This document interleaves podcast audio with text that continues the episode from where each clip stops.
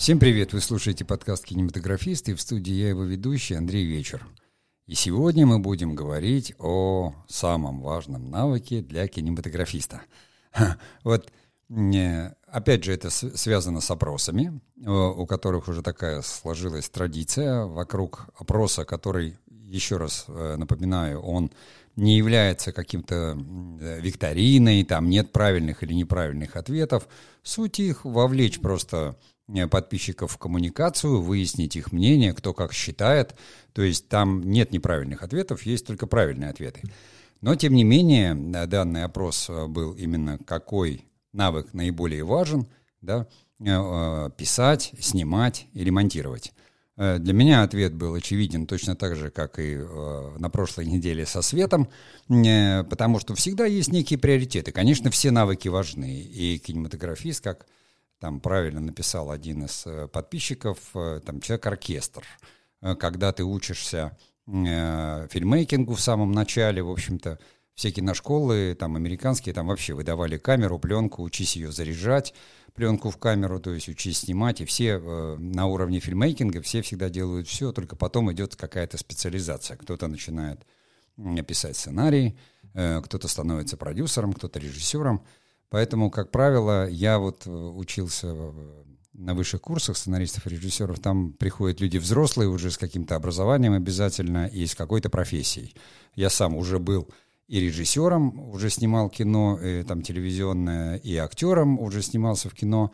То есть и не я один такой. Эм, то есть это всегда много навыков, много профессий. Но тем не менее всегда есть какой-то наиболее важный базовый который важен для всех профессий. Да? Ну давайте, я обозначил тему, сделаю паузу и продолжим.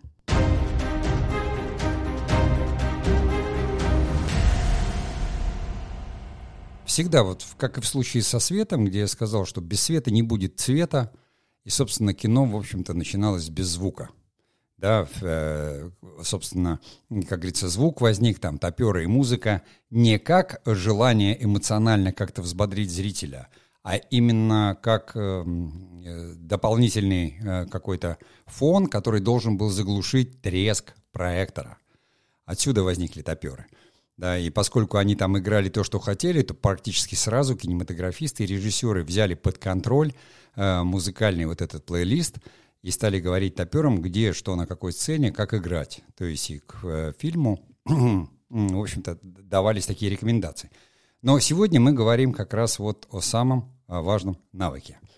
Перечислять, наверное, цифры, да, я видел, э, в принципе, э, в ВКонтакте большинство э, наших подписчиков и слушателей, они э, выбрали писать и снимать. Э, как самый такой важный навык, где-то там по 40 с лишним процентов это было. Э, в э, нашем телеграм-канале там э, победило снимать уметь, то есть 54 процента, 28 писать, 18 монтировать, а ВКонтакте, значит, монтировать тоже, по-моему, 14 процентов. Ну, в общем, я просто к тому, что именно самый важный навык оказался почему-то э, самым менее востребованным. Здесь я вижу несколько причин. Ну, во-первых, там, допустим, если э, читатель или подписчик, э, он сценарист или пишет, и, конечно, для него самый важный навык писать. Да, ему кажется. Если это снимающий фильммейкер или режиссер, то, конечно, для него снимать. Э, понимаете? Но на самом деле самый важный навык – это третий навык, тот, который выбрали меньше. И вот почему. То есть речь, конечно, пойдет о монтаже – это то, чему и в киношколе начинают учить буквально с первых дней, выдавая просто, вот вы не поверите, просто обрезки пленки из разных фильмов, да, и просто которые надо склеить, чтобы появился какой-то смысл. Кстати, прекрасный в нашем чате был э, прекрасный комментарий э, моего знакомого Бориса Шапса.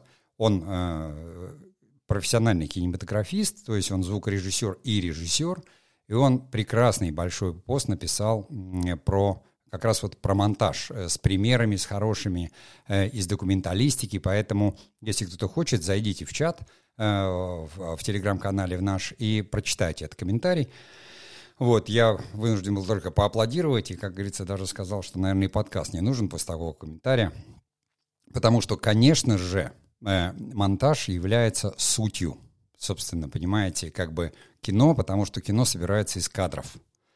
И это навык эм, не технический, то есть, э, когда речь идет о монтаже, речь идет не о том, что вы в какой-то программе или там без программы за монтажным столом э, режете ножницами пленку, склеиваете ее скотчем, а это именно так происходило. Или в какой-то программе там Final Cut, DaVinci, э, Adobe Premiere, там их очень много э, всяких э, существует программ, вы, значит, собираете это вот нажимая на кнопки. Нет, монтаж — это мышление.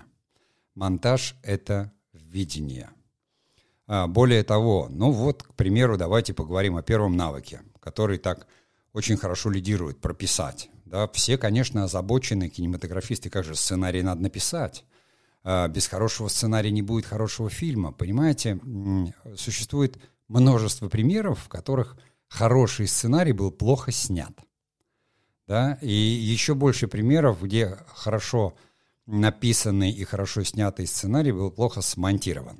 Другое дело, что на монтаж там можно поправить и перемонтировать. Не справился режиссер, или там режиссер монтажа не справился, или кто-то еще.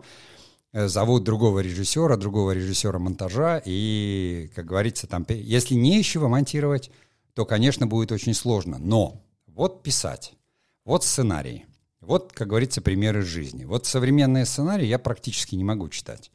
Не, потому что даже вот когда еще был актером, в те самые давние там советские времена актерам всем выдавали те же самые сценарии, э, то есть режиссерские, которые были у всех. Это была такая формата А5, эм, такая книжечка горизонтальная, которую печатали на типографии, на всех студиях, на Мосфильме, на студии Горького были свои типографии, где вот режиссерский сценарий, который после разработки принимался, он публиковался этой книжицей такой, практически э, карманного формата.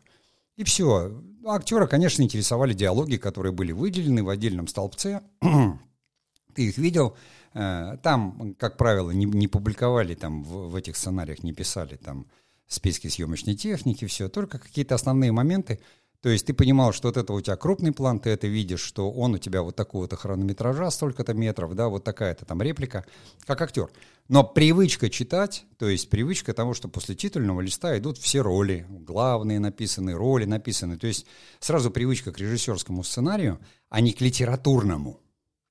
А, она как бы сформировалась, она сформировала и мышление. То есть я начинал, когда снимать, там, как у меня не было короткометражек, я просто в досъемку попал. Там «Черные береты», мне нужно было 20 минут фильма готового доснять. И я просто понимал, что у меня не монтируется история. Не кадрики, понимаете, а у меня не хватает линии. Я понимал это интуитивно. И надо было придумать, и, в общем-то, как человек, не умеющий писать там совершенно, надо было записать сценарий, чтобы дать что-то группе съемочной, и ты, конечно, ты начинаешь мыслить кинематографически, придумываешь кадры, описываешь, что в них должно происходить, так рождается сценарий.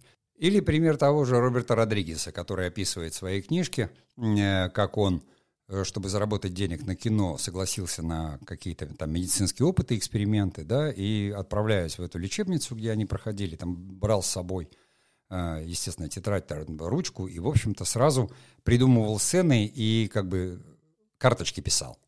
То есть карточки писал и развешивал. То есть как режиссер – как говорится, урожденный он мыслил сразу э, кадрово, монтажно, фрагментарно.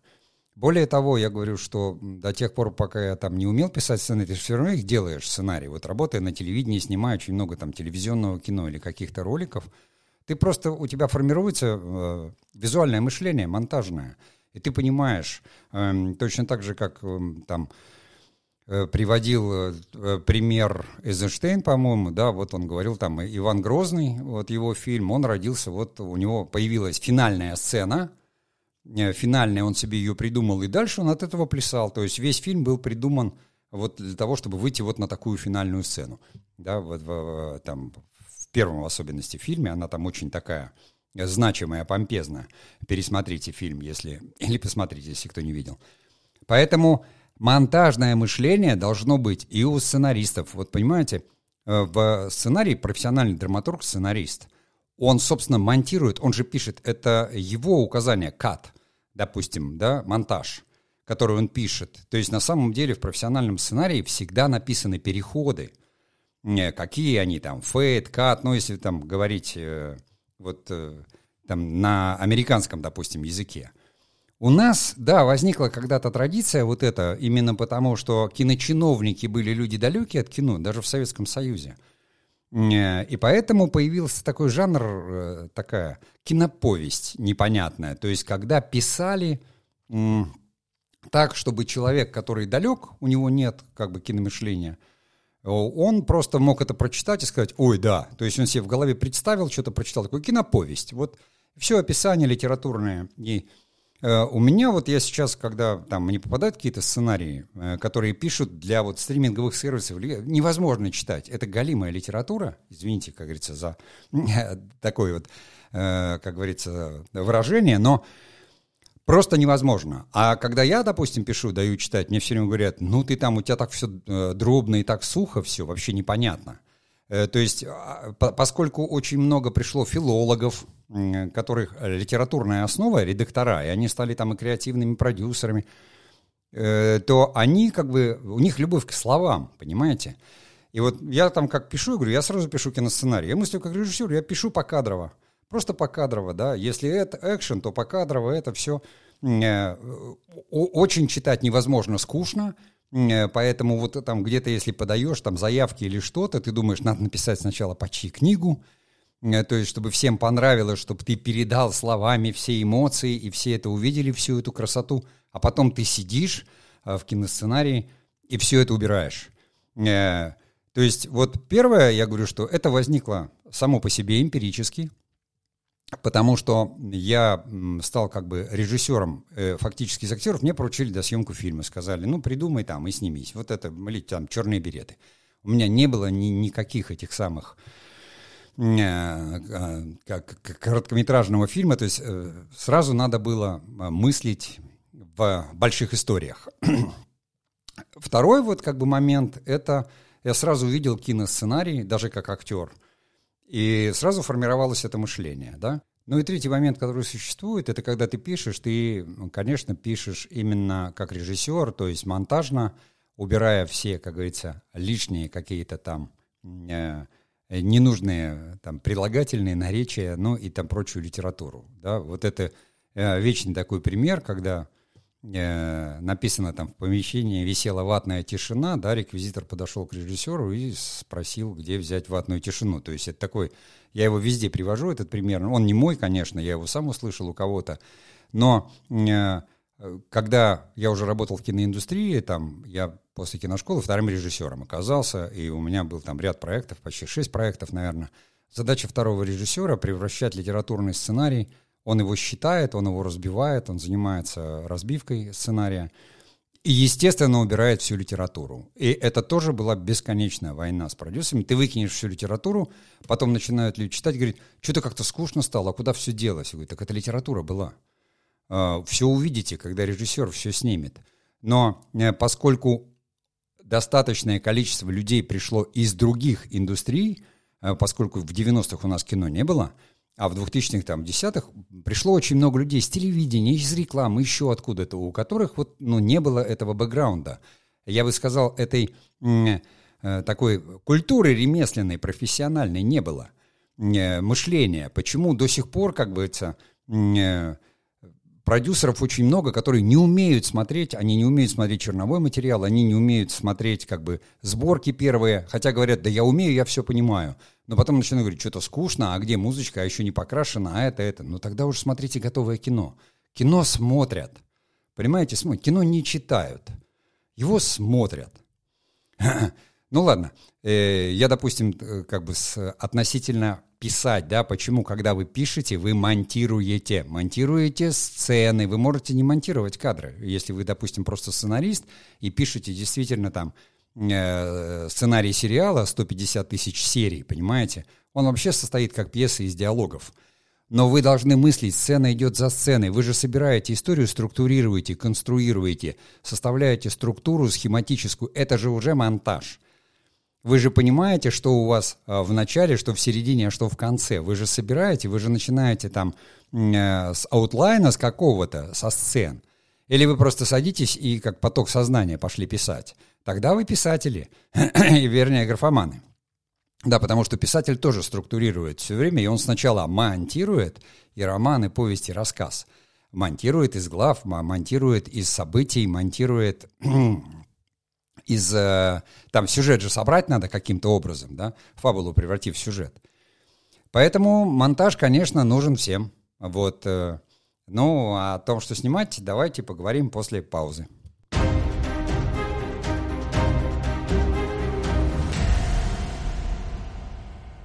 Понятно, что, скорее всего, люди, которые снимают, держат в руках камеры, для них самый важный навык — снимать, снимать. А что вы будете снимать? И как вы будете снимать? Вы можете снимать однокадрово, то есть вот потоком два часа. Знаете, когда появились ВХС-камеры, вот эти, это была беда всех. Вот телевизионные камеры с зумом. За зум просто вообще в кино убивали. Ну, потому что это телевизионный прием, и зумировать в кино, то есть это настолько сильный может быть прием с перебросом, как говорится — Э, там расстояний каких-то. Вот я помню, что там на съемке одного фильма, чтобы выжить, там мы снимали в Средней Азии, и потом в горах там Таджикистана снимали. Э, там везли из Москвы трансфокатор кинематографический. Я не знаю, он весил килограмм 15, наверное, такой. Вот, ну, просто отдельный сейф, такой чемодан, привез отдельный человек. Потому что кадр был замыслен как бы режиссером. Надо было с одного конца ущелья укрупниться на другой конец ущелья. То есть вот герой, он стоял на одной скале, и через ущелье надо было укрупниться, увидеть э, там э, что-то другое в кадре. Вот, то есть это было прописано, трансфокатор, его специально везли. Это кинематографический трансфокатор, э, а да, не телевизионный. То есть это, вы понимаете, что это оптика, и он там весит невероятных этих самых. Э, я говорю, что ну, отдельный человек в отдельном чемодане, в таком деревянном, большом или какой он там был, я уж не знаю, деревянные были с металлическими углами. Вот, и это, это там, этому было посвящено вот ради одного кадра. Потому что так было необходимо. Ну, иначе ты не увидишь. Невозможно было с этого края пропасти на тот никак там ни камеру не подвинуть, э, не, не подлететь, понимаете, ничего. А нужно было приблизиться, потому что даже там актеров или что-то там, это там везли два часа с другой стороны ущелья, чтобы он оказался здесь. Это был замысел. То есть, поэтому в кино эти вещи не использовались. И однокадровый монтаж, там, можно сказать, вот Сакуров там снимал свой фильм, да, там в Эрмитаже, э, там веревку приводят. Ну, в веревке есть несколько стыков монтажных, таких хитрых, но там же внутрикадровый монтаж. Он все равно монтаж. Вот понимаете, как оператор будет там снимать, не понимая, не мысли монтажно. А что такое ось, да, которая все время пересекается? Оператор все время в голове монтирует. Потом он же понимает, вот крупный план. Да, он монтируется вот с этим общим или не монтируется. Это вообще, то есть, собственно, кинематографист первично, да, синематографер, это и называли операторов. Но поскольку первые кинематографисты все начинали со съемки «Братья Люмьер», то есть не было понятия «режиссер», это потом, когда возникли актеры, вместе с ними из театра пришел человек с профессией режиссер. Вот. А сначала и, как говорится, сценарий, документалист, когда ему там писать сценарий? Конечно, у него есть некий сценарный план. Он знает, вот произойдет событие, вот его ждут. Вот поставили 8 камер, Первомай там снимают какой-нибудь, понимаете? Большое событие, грандиозное, еще ни колонны не вышли, ничего. То есть то, что мы сейчас смотрим совершенно спокойно, там какой-нибудь парад на Красной площади, где там и летает, и под землей камера, и все, там трансляцию ведет – и там, ну, там, понимаете, там за пультом сидит режиссер, да не один. И, конечно, он командует, он монтирует тут же вживую, он говорит, так, крупный план, общий, гусеницы пошли, это, давайте то, давайте там пролет. То есть он видит все камеры, там все 30-40 камер, которые работают, и монтирует в прямом эфире это. Э, либо сам сидит, если немного, но я думаю, что когда там большое мероприятие, то, конечно, там несколько режиссеров, но командует всегда один. Он монтирует в голове. Это смысл работы телевизионного режиссера – пульт и кнопки. Вот почему телевизионный режиссер категорически отличается там, от кинорежиссера или там, от театрального режиссера. Это совершенно разные профессии. Но если театральный еще хотя бы он мыслит драматургически, но он же мыслит всегда однокадрово. То есть э, человек в театре, он ограничен, как говорится, порталами сцены, э, и всегда общий план, там нет же крупного плана. Хотя с актером он работает подробно. А в кино, ну, как говорится, «Бэби, сделай мне монтаж». И естественно, что э, оператор там тоже, не говоря уже про режиссера, он тоже обязательно, он может сам не уметь на кнопки нажимать, но он же когда снимает, он же монтирует. То есть как мышление и как навык. Это, конечно, самый главный такой навык.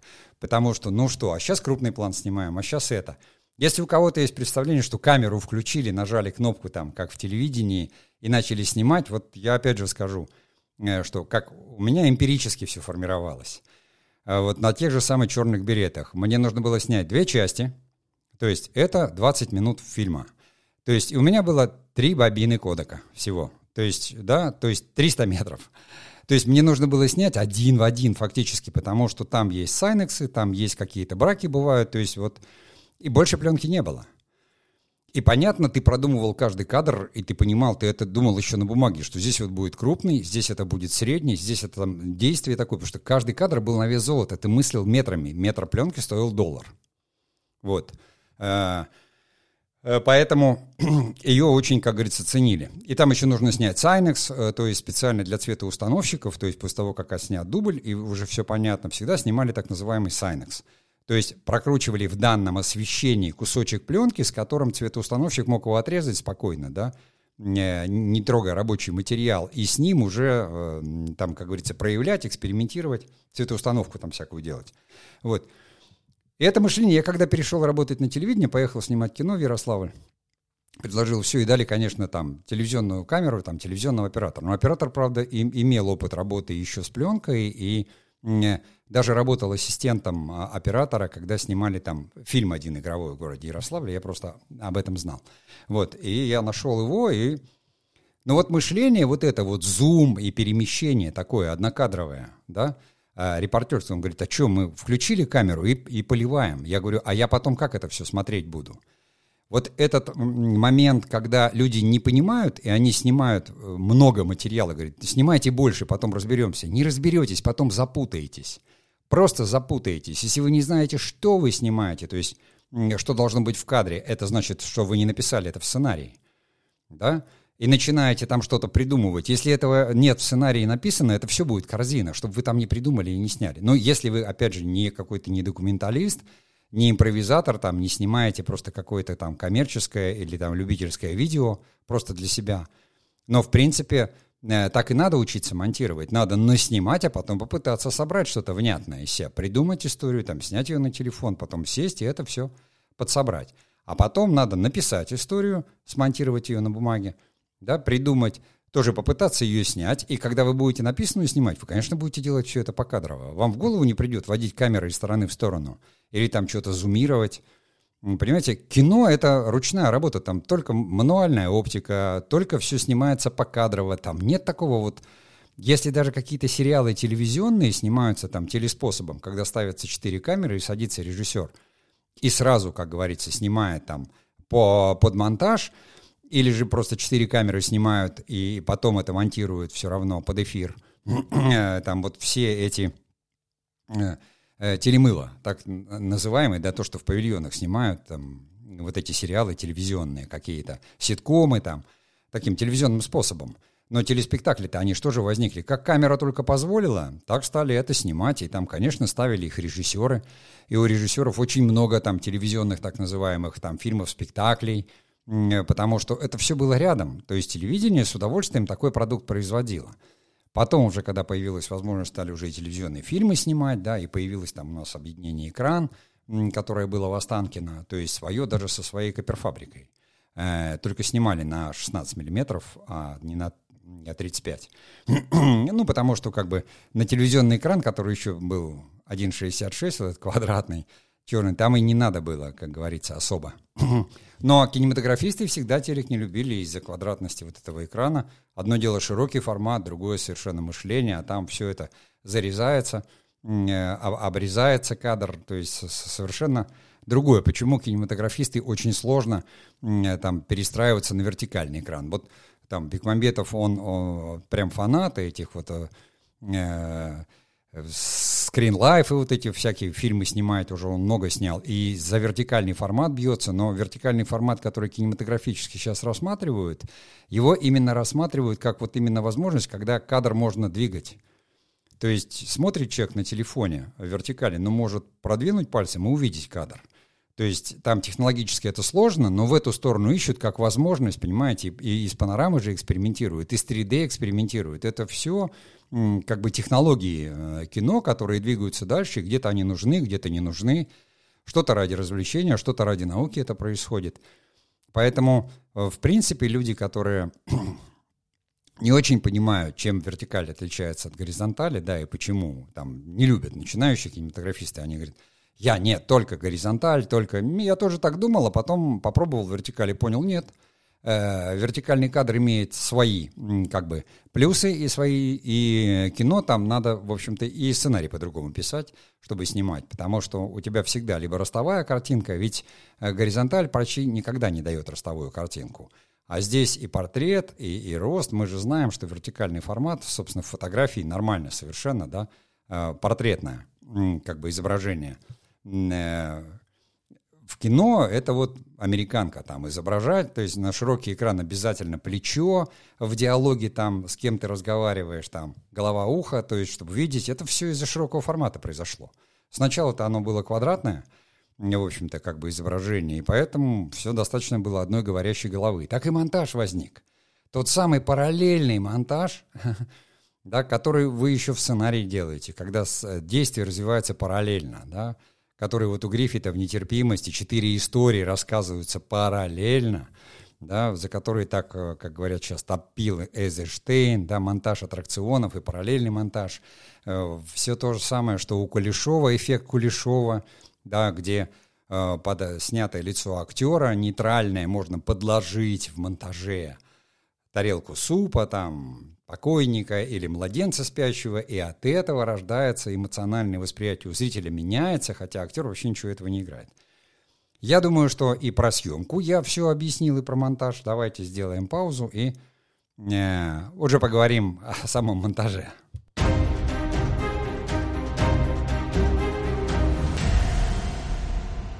Ну, о самом монтаже я уже как бы рассказал в, э, в первой части, да, прописать, почему сценарист должен мыслить монтажно, то есть уметь монтировать в голове, потому что все монтируется, понимаете? Все, кинематограф — это э, цельная история, разбивается на кусочки, на кадрики вообще. 2-4 кадра э, в минуту, да, в секунду вернее.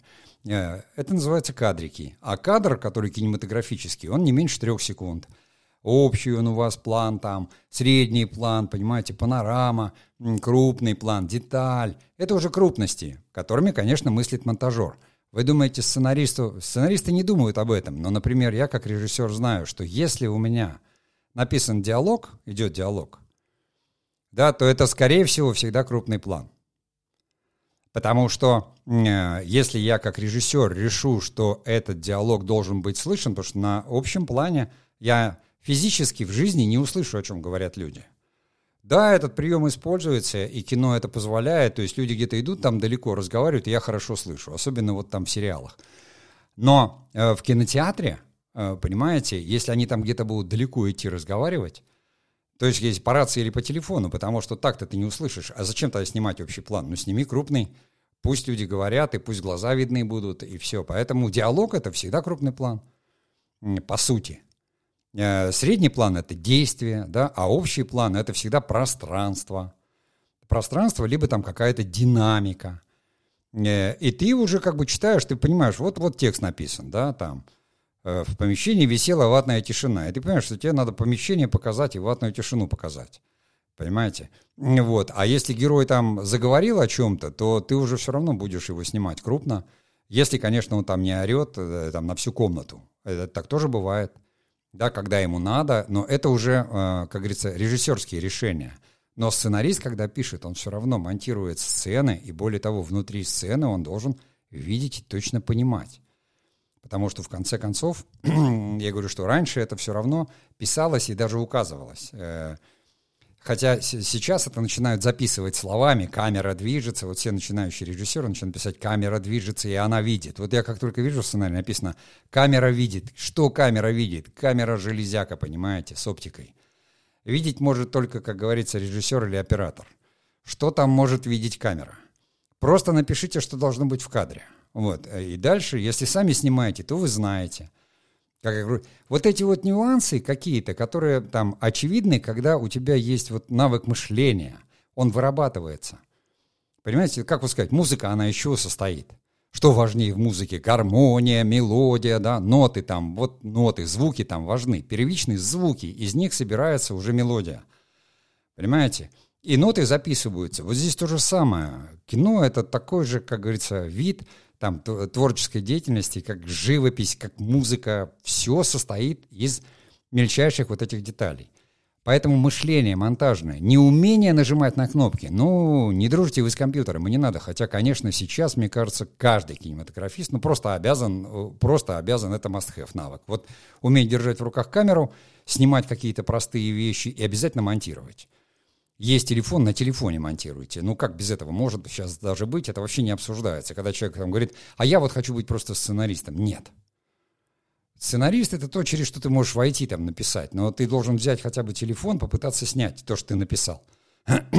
хотя бы себя. Вот э, понапишу там монологи непроизносимые, длинные, но заведите себе телефон. Как говорится, включите его и произнесите это сами. Пусть вы даже не актер. Просто вот услышите это со стороны и поймете, что это у вас литература. Люди так не разговаривают. Понимаете? Или наоборот, напишут междометий, которые тоже убираются. Э, фраза, диалог – это действие. Это из театра идет, понимаете? Слова даны человеку, чтобы скрывать мысли. Люди не болтают в кино. То есть только когда уже как бы совершается какое-то внутреннее действие, диалог, он всегда активен. Но это как бы, когда про диалоги спрошу, мне все ответят, скажут, что важно описание. Вот я расскажу тогда про диалоги. А сейчас мы, как говорится, про монтаж говорим, да? Мышление монтажное. Вы смотрите фильм, смотрите, как... То есть, почему вдруг крупный план здесь был? Раньше там было табу такое, с общего плана нельзя переходить на крупный. Зритель, мозги не успевали перестроиться. Сейчас телевидение, мы все время рядом. Э, все время, понимаете, а в телефоне там вообще все, все как говорится, по-другому, понимаете, смотрится. И поэтому все превратилось в какое-то видео. Вот там проверяют, э, хорошо, очень хорошая сейчас появилась вот эта, как говорится, такая традиция. Сериалы, киносериалы для стримингов, они там в маркетинговом каком-то там смысле, но они устраивают премьеры в кинотеатре, показывая там серию какую-то, да, или э, какую-то э, э, делают сборку там для кинотеатров, потому что интересуются. И там сразу видно. Я все спрашиваю, ну что на большом экране? Кино? Там говорят, кино. Или сразу видно, вылезает, говорит, телевидение. То есть вы этого на телефоне никогда не поймете, потому что когда огромный экран большой, всегда видно киноизображение это. И дело здесь не в камере, на которую снимали, в кадре. Понимаете, он художественный или все-таки он не художественный, телевизионный? Э, потому что не глаз, как говорится, его можно обмануть, когда люди в телевидении, они привыкли смотреть там говорящие головы. И звука не слышно, потому что, а что он там, весь, сейчас уже хотя бы там какое-то там э, пытаются псевдодолби там давать, да, э, 2 плюс 1 там.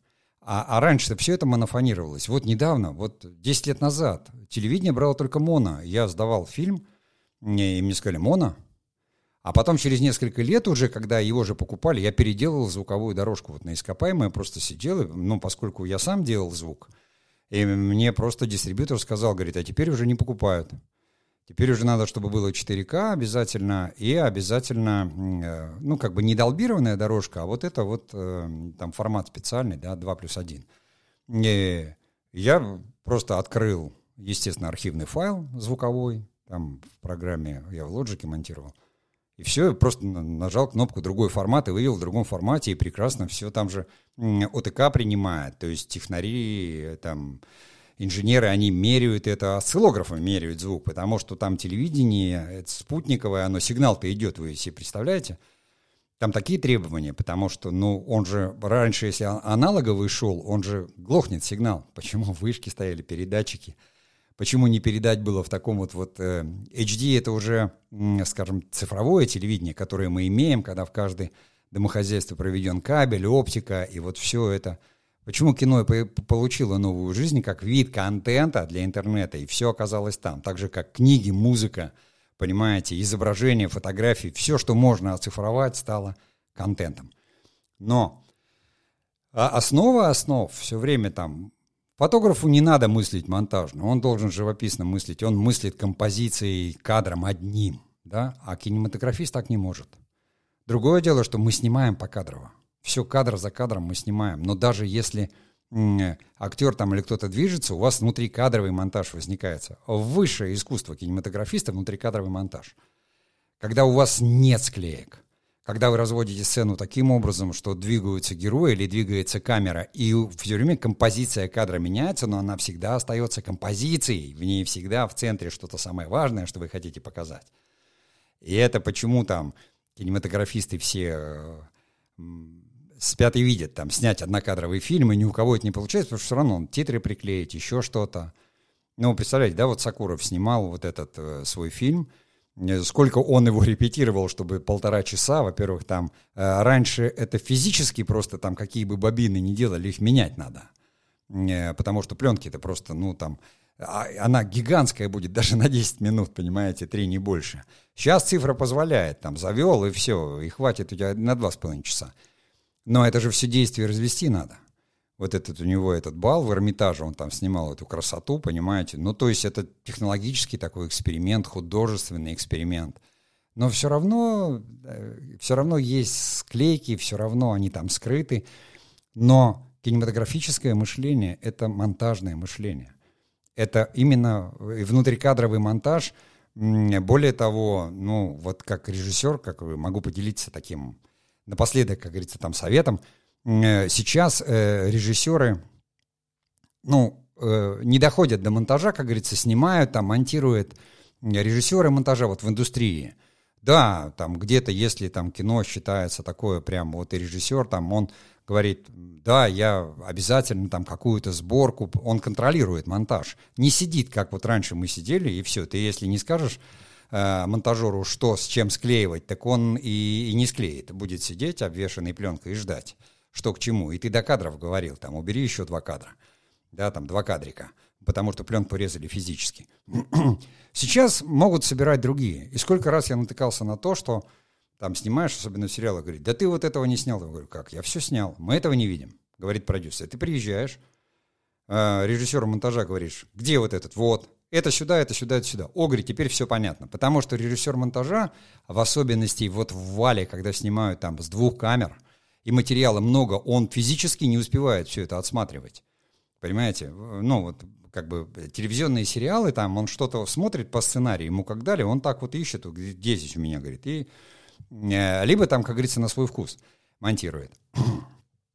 А э, ты как режиссер, вот я не хотел очень там, в фильме «Госпиталь», допустим, там я снимал, и понимал, что вот есть как бы риск в какой-то момент, да. Мало того, что я практически без сценария снимал, а по книге, то есть сценарии там были написаны просто какие-то закадровые монологи, э, рассказ. Ну, вот так вот обстоятельства сложились, что вот написали сценарий, который состоял и сказали, давай там сними, в основном вся история будет за кадром, она же там документальная, по книге сделана, вот. А там как-то э, надо подснять какой-то вот там историю, да, я сказал, ну, это же, как говорится, не, не телевизионное кино, да, и, что называется, прочитав книгу, там, историю снял. Вот, и герои разговаривали, имена у них появились, они стали живыми, как это должно быть в кино. Но я понимал, что могут взять и там, допустим, перемонтировать. Я снимал сразу с внутрикадровым монтажом. И даже когда вот там я сдал свой вариант монтажа, и продюсер сказал, э, а теперь позовем профессионального режиссера монтажа. Он пришел ко мне в монтажку, там дома я монтировал. И говорит, а что я здесь монтирую? У тебя все, как говорится, внутрикадровым монтажом, и никаких там особых перебивок нет. И в итоге он, как говорится, хороший очень был профессиональный человек, он еще и графикой занимался. Он сказал, я вот займусь графикой. И он там э, делал CG, там все, как говорится, не пострадал ни в гонораре в своем, ни в чем, ну а я сохранил, как говорится, вот эм, то, что хотел сохранить. Поэтому кто снимает, да в особенности, если там сериал или где-то. Хотя, конечно, в сериалах это очень сложно, потому что несколько камер, и там всегда будут следить за этим делом, скажут, а, он тут не снял крупных. Вот ты понимаешь, что здесь не нужен крупный план. Этот кадр должен быть общим. Но все всегда говорят, сними крупный, на всякий случай крупный, сними крупный, мы все порежем. Это все телек, телек, телек, телек. Это то, что я, как говорится, э, не то, что не очень люблю, а у меня на это на все, как говорится, такая стойка. ну ладно, я думаю, что на сегодня уже пришло время заканчивать. Я много тут всего рассказывал. Видите, так или иначе, но когда возникает коммуникация, ты начинаешь приводить какие-то примеры. Я говорю, что я как кинематографист-эмпирик. Я учился уже после того. То есть снимать я начал... Сниматься я начал там с 21 года, да, в 82 году. Вот. Снимать начал там в 95-м, а, а, а учился в 2005-м. Вот. Э, поэтому, э, когда ты идешь учиться, уже имея практический опыт, то ты сразу понимаешь, тебе необходимы эти знания теоретические для того, чтобы структурировать тот опыт, который неорганизованный, который ты уже получил. Вот. Поэтому я предполагаю, я вижу, кто подписчики, потому что, ну, все же видны, там ВКонтакте, да, в социальных сетях, э, всегда, если хочешь узнать, э, там статистика дается, да, чем интересуются люди, там, ВК все это показывает. Вот. И ты понимаешь, что это во многом люди творческие, которые... Кто-то работает в кинематографе, кто-то не работает, кто-то занимается там видео, видеоиндустрией работает, да, кто-то вообще в смежных. Э, просто это хороший навык сейчас, да, такой фильммейкинг и кинематограф. Это бесконечная кладезь, э, естественно, э, просветительская, бесконечная, потому что даже почему вот я начал сейчас публиковать, правда, только ВКонтакте, э, я публикую вот эту такая рубрика «Кинематографисты», да, вот первые волны сейчас идут и немое кино, потому что каждый откуда-то пришел, из театра, да, кто-то из оперы, кто-то из бизнеса, но как люди становились кинематографистами, что они снимали? Потому что это надо знать, надо понимать на культурном уровне, на уровне кругозора для кинематографиста это надо понимать. Поэтому, надеюсь, что вот эти наши общения и подкаст, видите, превратился такого из моноложного, который у меня лекционный он такой был, э, четвертый сезон, можно послушать филогенез кинематографа, кинематограф и культура, кинематограф и медиа. Сейчас он больше в коммуникационный. Вот я надеюсь, что его тоже начнут слушать, начнут комментировать, чем-то там соглашаться, не соглашаться, пожалуйста.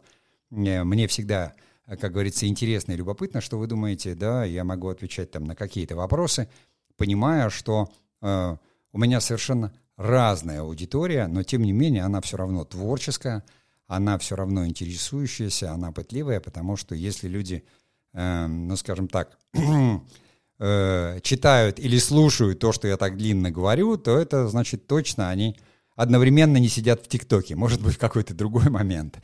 Потому что и это тоже нужно. Мозг должен уметь Понимаете, кинематографист работает и левым, и правым полушарием. Левое полушарие — это у нас как раз письмо, да, а правое это, — это визуализация. Поэтому, конечно, именно в умение монтировать историю, когда вы ее пишете, видеть монтажно, абсолютно точно не, не только ось, Э, которую нельзя пересекать, а именно где вам нужен крупный там какой-то, хотя это вы все еще в режиссерском сценарии делаете. Ну и не говоря о том, что, конечно, фильм собирается, и вот знаете, сколько вариантов монтажа, столько разных фильмов. Потому что в монтаже вы тоже рассказываете историю, как говорил э, Филини, да, вернее, устами этого э, своего персонажа восемь с половиной, там, Гвида Контини – он говорил, твой фильм умирает несколько раз. То есть вот сначала у тебя рождается фильм, история, замысел, потом ты его пишешь, и это уже другая история, ты написал сценарий, и он умер. Потом ты его снял, и это уже третья история, а после монтажа вообще четвертая. Вот «Ископаем» у меня было две версии. Одна такая версия была очень драматическая, совершенно другой цвет, другая музыка, все другое. Эту версию мы отправляли на фестиваль. А потом для телевидения я ее перемонтировал, поменял, освещенность сделал более теплой, музыку более такой, как бы и, естественно, изменил и финал, и внутри фильм тоже изменил. Вот два варианта. Поэтому, если монтируете что-то сами для себя, делайте несколько вариантов монтажа и смотрите, как будет меняться ваша история. Ну а я на сегодня прощаюсь и творческих успехов!